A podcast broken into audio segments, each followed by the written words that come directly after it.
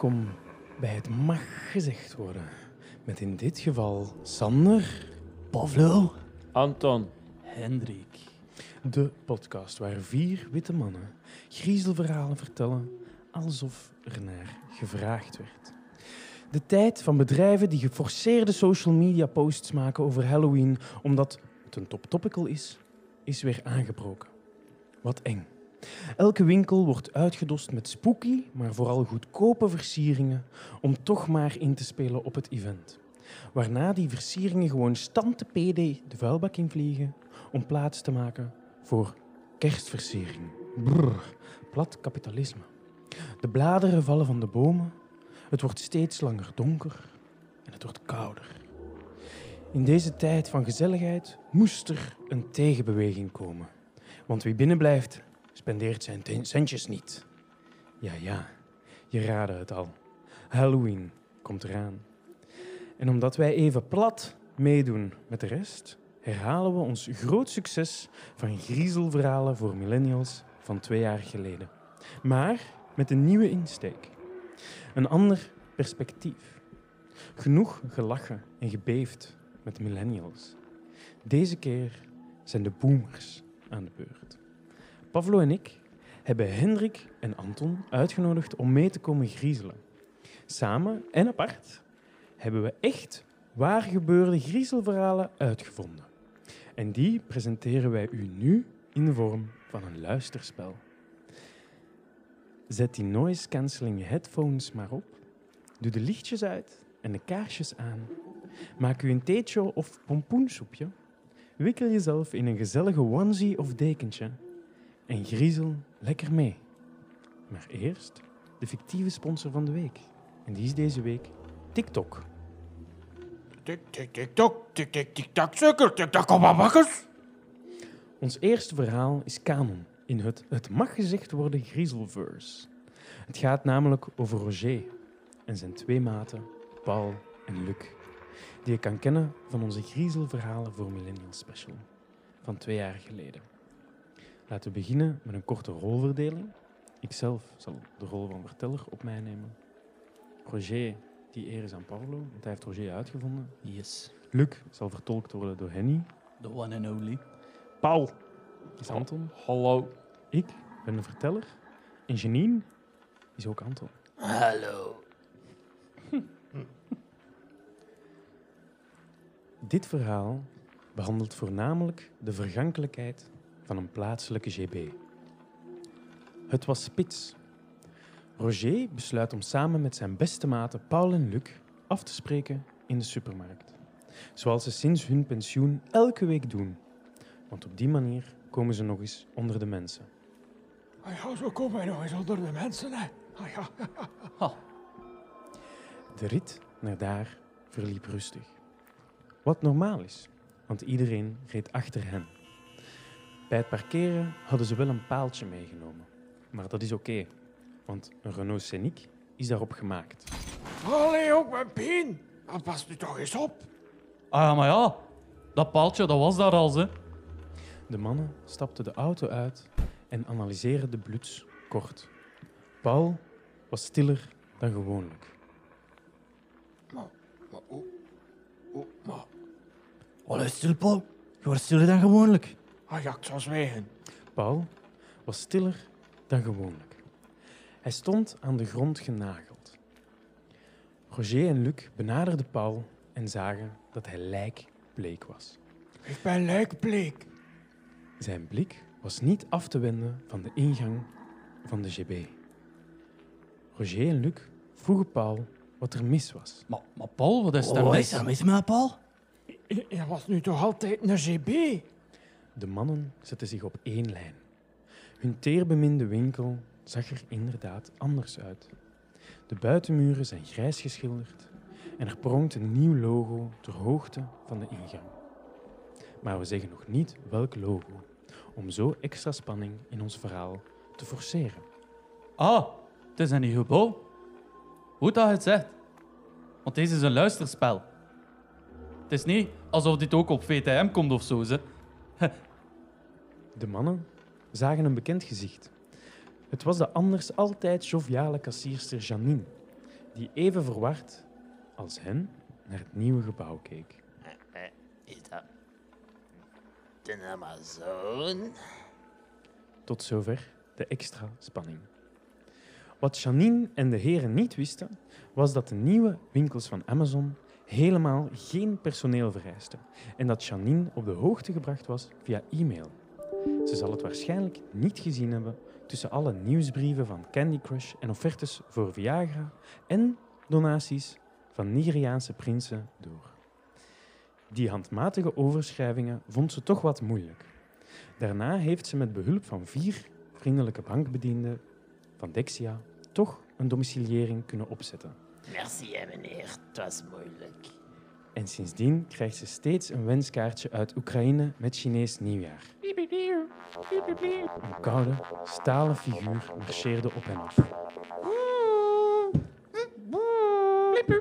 De asfalt was duidelijk niet voorzien op het gewicht van deze metalen toekomst en bezweek licht onder de druk.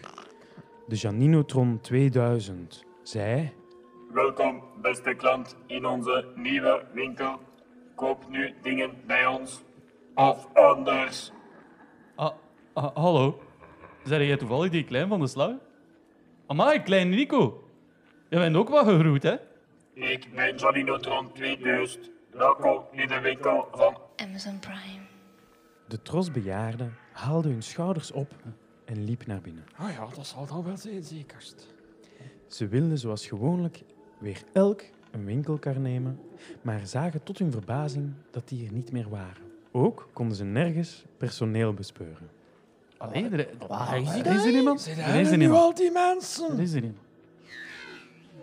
Welkom, beste klanten, in deze nieuwe winkel van Amazon Prime. Ik ben Johnny Neutron 3000. Wilt u een avocado of een latte macchiato? Tja, waar is mijn kassa? Mijn shift gaat gaan beginnen. Ex-menselijke grondstof gedetecteerd. Begin uitzettingsprocedure.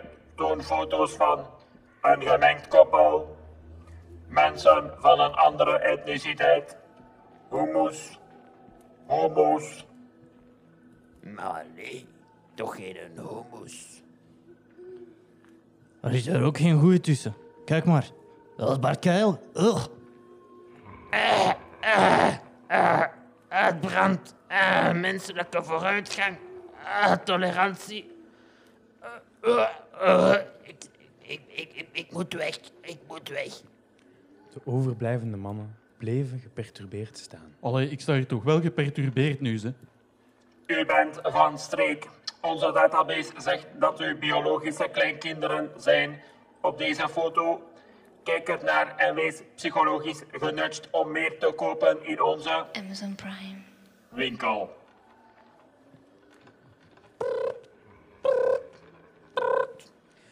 De mannen herkenden alle foto's van op Facebook. Het viel ons gezelschap op dat één kleinkind ontbrak in de collectie. Tja, onze kleinkinderen zijn hier, maar ik zie Jara nergens. Ah ja, nu ben ik veel kalmer, hè. Terwijl de mannen de winkel instapten, hoorden ze het einde van het nieuws nog door de speakers blazen. Ja, dat is strikke wind hier, met het weer. Ja, oké, ja. eh, het is weer opnieuw kut, ja. Onze hoogtepunten. Facebook maakt het niet meer mogelijk om meerdere frames over elkaar toe te voegen aan je profielfoto. Het stembrecht eindigt op 65 jaar. Want wie niet werkt, mag niet stemmen. Dat mag toch niet? En de klepper? Het brugpensioen wordt vanaf nu stand de PD afgeschaft. Dat is spijtig voor een zeer specifieke levens- leeftijdsgroep. Voor een keer was het niet de schuld van de sossen. De mannen haalden opgelucht adem. Ze waren net aan hun pensioen begonnen en meestal was het wel de schuld van de sossen. Die vuile sossen. Ah ja, die rode mannen, hè. Ja, je snapt dat wel. Vuile ja. sossen. Plots stelden ze vast dat hun ooit zo vertrouwde winkel lang niet zo vertrouwd aanvoelde.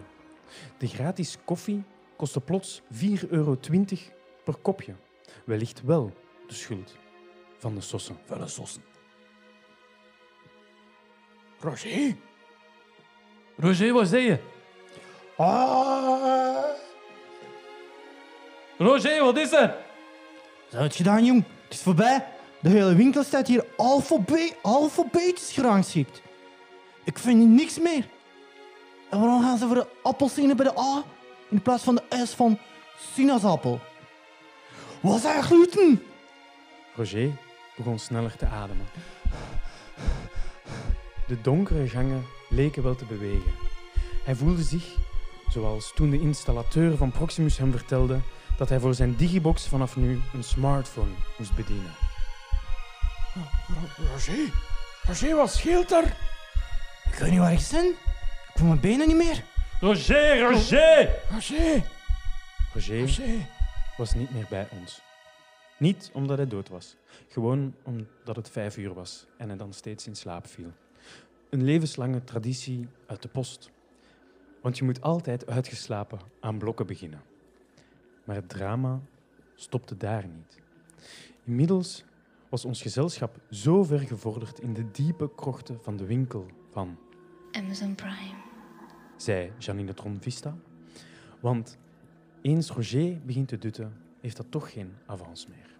Dus de mannen liepen voort. Kijk een keer naar de kassas. Rennen die kassas gezien, zeg, waar is de uitgang? zei Paul, Ah, jij bent hier ook nog. zei Luc. Ineens kwam er een stem van achter hen.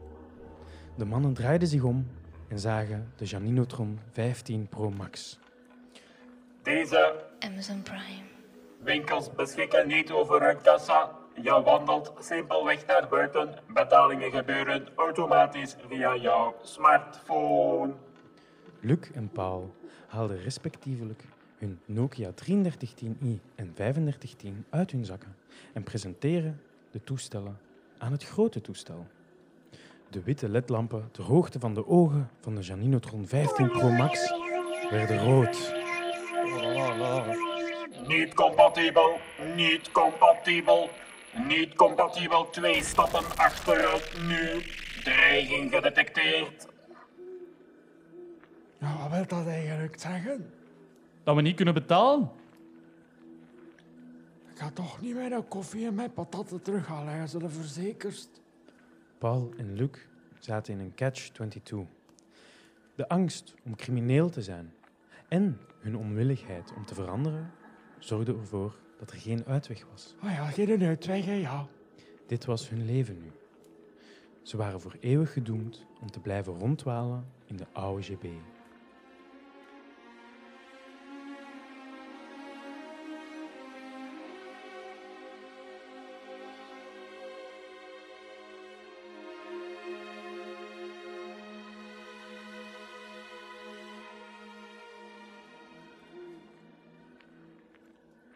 Vrijdagavond.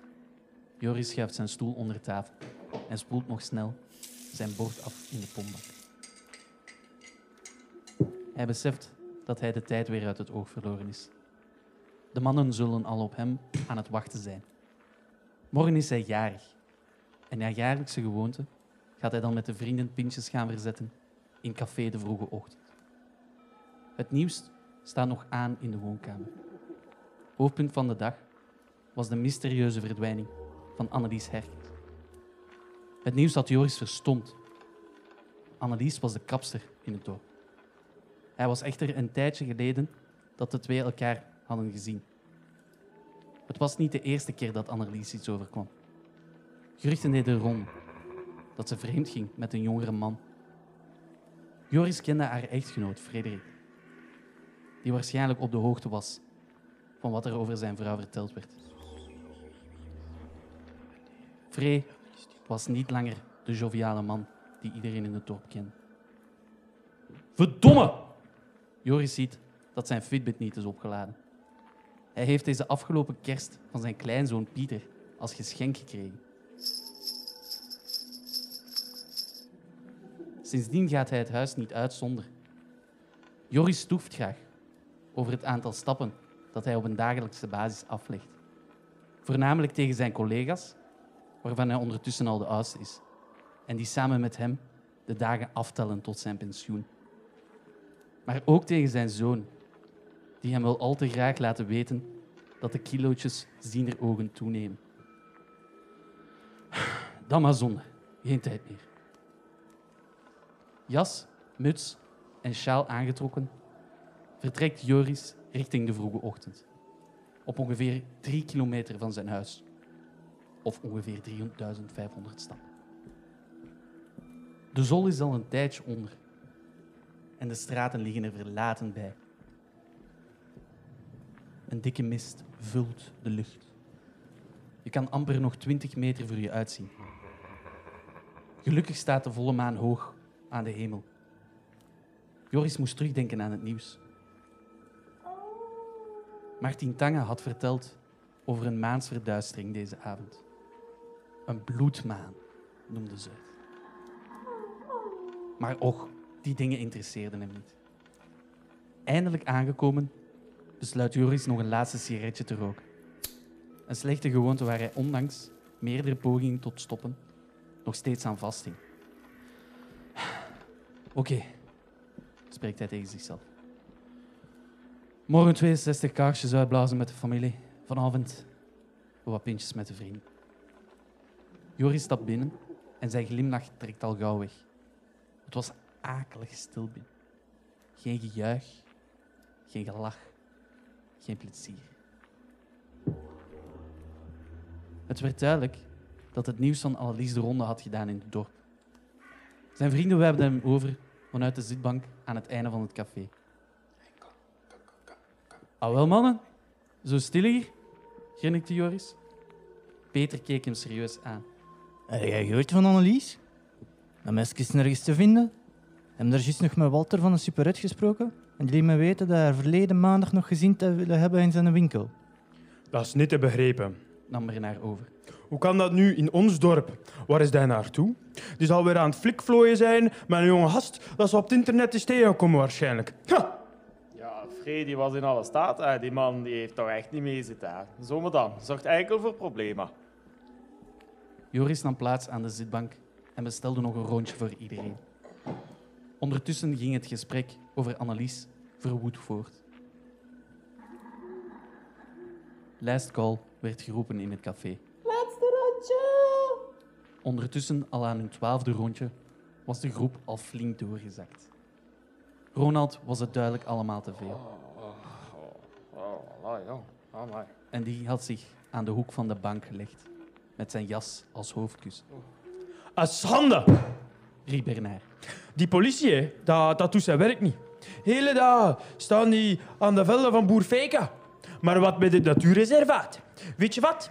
Wij zouden daar eens moeten gaan zoeken. Wij kennen de streek hier meer beter dan al die flikken. De groep werd stil. Peter, Bernard en Joris keken naar elkaar met een vuur van vastberadenheid. Aangewakkerd door de vele liters alcohol in hun bloed. Ja! Ja! Ja, Ja. Ja. riepen ze gezamenlijk. Ronald werd wakker gemaakt en op de hoogte gebracht van het plan. Ah, Oké dan, hè. Het sluituur was ondertussen al lang voorbij. Cafébaas Raf kwam langs om de groep de deur uit te zetten. Mannekes, gaan u een keer eh, naar buiten, alstublieft. De mist was nog blijven hangen. In de verte een hond aan het blaffen. Oké, het natuurreservaat is die kant op. Als we doorstappen, zijn we binnen 10 minuten. zei Bernard. Een half uurtje later bereikte de groep de rand van het reservaat. Toen Peter iets opviel. Hé. Hey. Mannen. Wat is dat allemaal? Aan de ingang van het reservaat stonden enkele fietsen geparkeerd. Maar niet alleen dat. Ook elektrische steps en one-wheels. Peter wees naar een van de one-wheels. Maar wat doen die allemaal? Slukstorten of wat? En Wat is dat hier? Ah, ah, ik ken dat. Mijn kleinzoon heeft mij daarover verteld, zei Joris. Dat is een one-wheel. Die jongeren rijden daar blijkbaar mee rond. Hipsters noemde hij ze. Eh, hipsters, dat is vreemd. De groep inspecteerde de voertuigen. Ze waren bekleed met allerhande stickers en graffiti. Save the planet? V- vegan life, Antifa. Ah, eh, eh, en hier, hè, Black Lives Matter, ja, dat ken ik. Kom, kom aan, man, laat die troep voor wat het is. Hè. We, zijn, eh, we zijn hier voor Annelies. zei Ronald.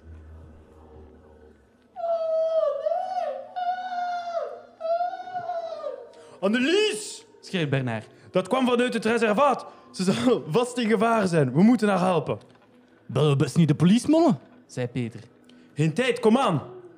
Bernard begon te rennen in de richting van waar de schreeuw te horen was. De groep volgde, maar niet iedereen kon Bernard bijhouden, Hé, hey, wacht, hè, mannen. riep, er- riep Wacht Ronald. op mij. In de verte zag de groep een vuur branden en weer klonken de roepen van een menigte.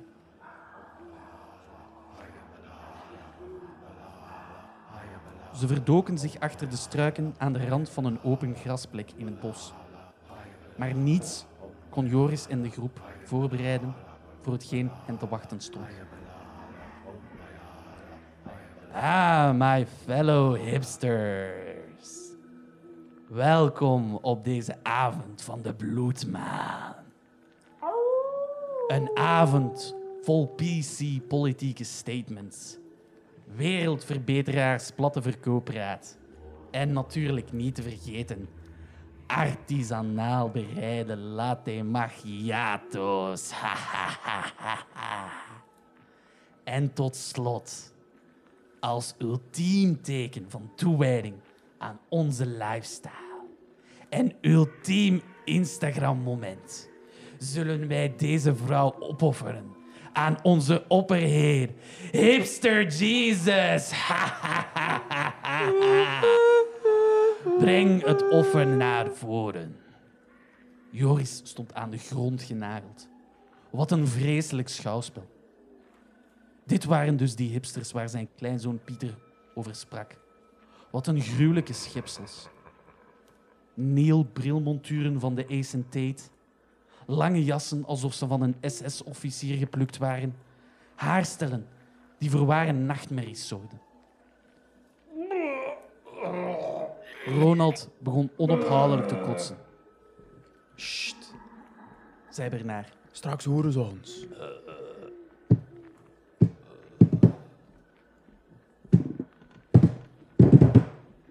De groep keek toe. Hoe Annelies naar voren gebracht werd door twee hipsters. Ze werd met enkels en polsen vastgebonden aan wat leek op een dode do- boomstronk. Op de boomstronk stond in bloed geschreven I was already dead. Hashtag save the planet. Vervolgens kwam de opperhipster naar haar toe gewandeld. Het werd duidelijk dat de hipsters haar hadden bedwelmd met een of ander middel. Want al haar vechtlust was verdwenen. Hij haalde een voorwerp uit zijn broekzak. Wat in godsnaam is dat? fluisterde Joris. De hipster hief de tomahawk hoog in de lucht en met één felle slag doorboorde hij de borstkas van Annelies. Het bloed spoot alle kanten uit. Annelies begon te krijsen als een varken in de slagbank. Bernard kon niet langer toekijken. Die vuile klootzakken. Ik mag ze kapot. Bernard katapulteerde zichzelf naar de hipstermenigte. Stop! riepen de andere drie samen. Maar Bernard was niet langer tegen te houden. Zijn woede was compleet. Links en rechts brak hij neuzen en kaken van die vuile hipsters.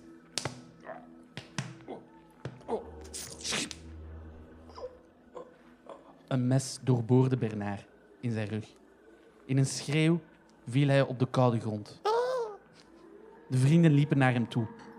Maar toen een luide krijs. Het kwaad was geschied. Het ritueel compleet. In een straal van fel maanlicht verscheen Hipster Jesus. Een demon zo krachtig, met meer dan 4 miljoen HP en 4000 mana. Zijn speciale aanval was nu geprimed.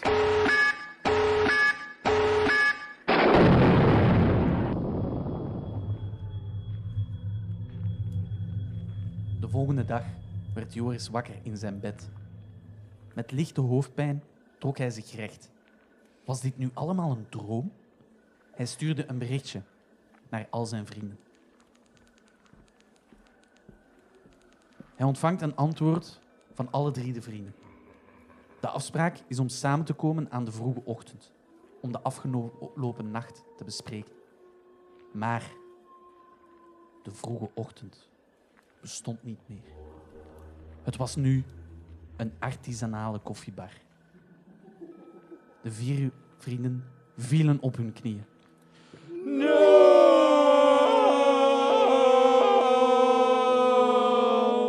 Waarom klappen wij nu ineens Engels?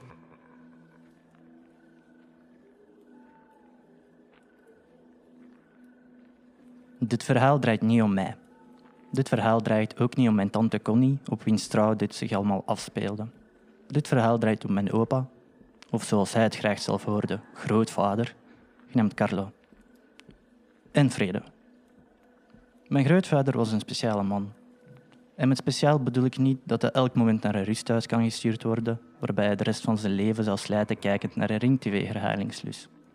Met speciaal bedoel ik ook niet dat hij foto's van zijn voeten nam en deze aan de hoogste bieder online zou verkopen, waarbij hij zonder twijfel extra zou aanrekenen voor een close-up van zijn kleine teen. Nee, ik noem hem speciaal omdat ik eigenlijk nog niemand heb ontmoet exact zoals mijn grootvader. Hoewel hij net op pensioen was gegaan op zijn 62ste, een luxe waarvan ik niet kan en mag dromen, was hij best wel een fysiek impressionante verschijning. Hij was de man achter onze familiezaak, de man die alles uit het niks heeft opgebouwd en nog steeds de touwtjes in handen had. Graag vertelde hij aan iedereen die wou luisteren naar zijn leidersweg naar de top. Hoe hij als kind naar België was gekomen vanuit Sicilië.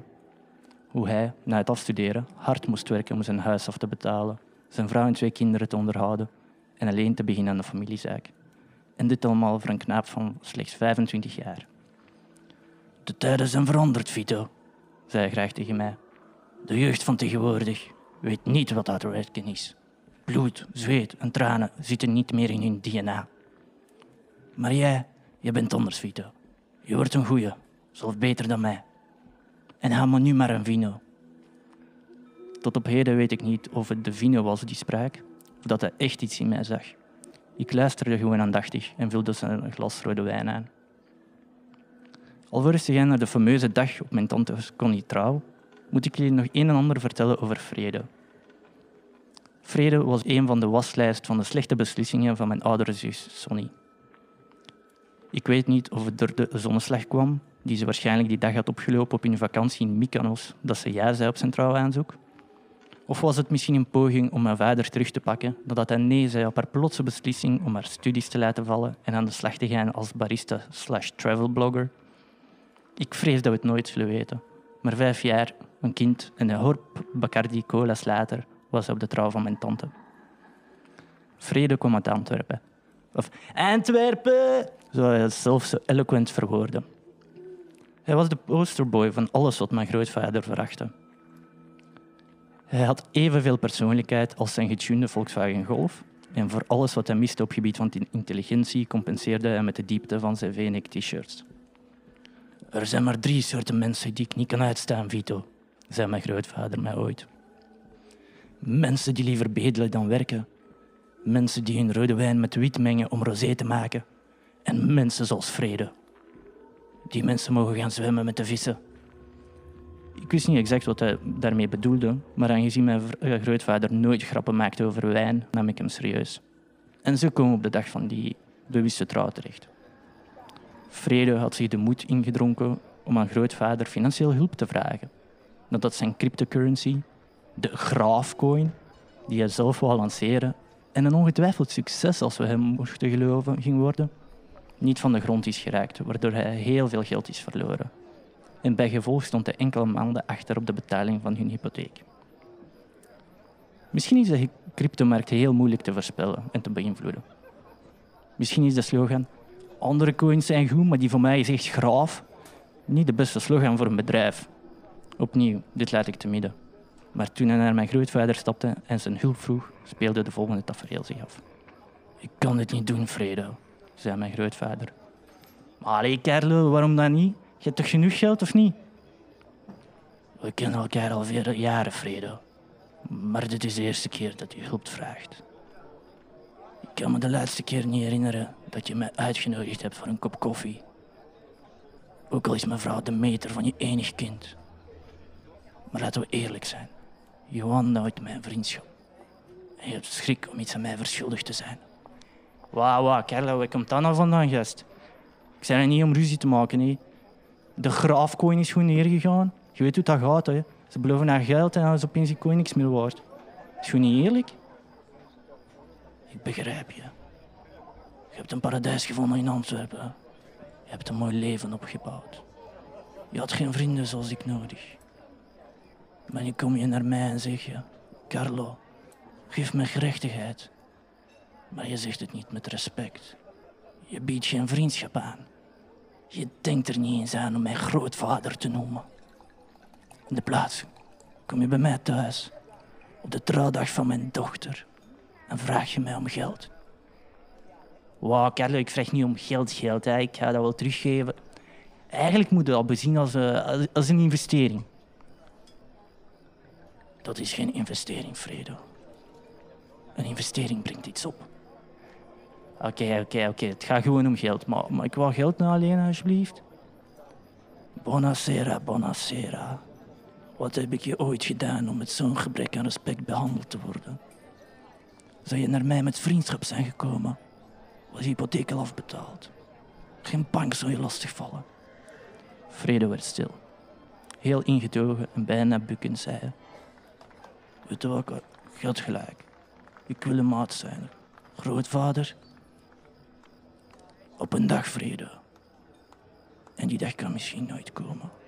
Zal ik om je hulp komen vragen. Maar tot die dag accepteer dit geld als een geschenk op de trouwdag van mijn dochter. Dank je, zei Vrede. Prego, antwoordde grootvader. Maar Vrede, zei toen plots toen Vrede zich net had omgedraaid en wegwandelde. Indien dit geld niet naar huis gaat, gaan wij naar de matrassen. Mijn grootvader had veel rare uitdrukkingen zoals dit. Misschien vertaalde hij iets uit het Siciliaans. Misschien heeft hij gewoon te veel naar oude misdaadfilms gekeken. Zijn daaropvolgend verzoek naar mij toe om het hoofd van een paard af te snijden en die in vrede zijn bed te steken, die volgde met een luide lach, begreep ik ook niet volledig. Het had iets met een boodschap te sturen te maken, zei hij. Ook was er enig twijfel van mijn kant of hij dit wel degelijk als mop bedoelde. Maar één ding weet ik zeker.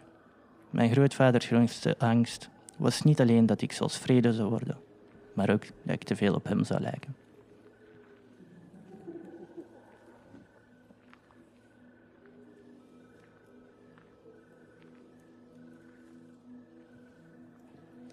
Dat waren de verhalen voor griezelverhalen voor boomers. Het was weer eng. Ja, Amai, ja, ja. amai, echt wel... eh gadverdamme, Ik ben hier aan het zweten dat je in de naam hebt. Het is ook wel gewoon warm, we zitten hier al wel even. Ja, klopt. Jongens, mag ik jullie allemaal bedanken voor de verhaaltjes, voor mee te komen doen, voor de gezelligheid, voor de fijnheid. Ehm, Het was tof. ja? Ja. ik vond het ook wel leuk. Ja. Het is altijd tof om aan zoiets creatief toch te doen, vind Ja. ik. Ja, ik moest nergens anders naartoe, dus ik dacht, dan kan ik even goed hier aanwezig zijn.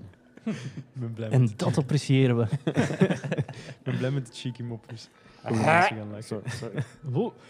Alright. Ehm beste luisteraar, ik hoop dat je er een beetje van genoten hebt. Dat je een beetje piepje of kakken in je boek hebt gedaan. Of niet, niet goed kunt slapen of zo. En in ieder geval ehm, zeg ik dan gewoon, ben je er volgende keer weer bij? Dat zou gezellig zijn. Bye. Bye. Later.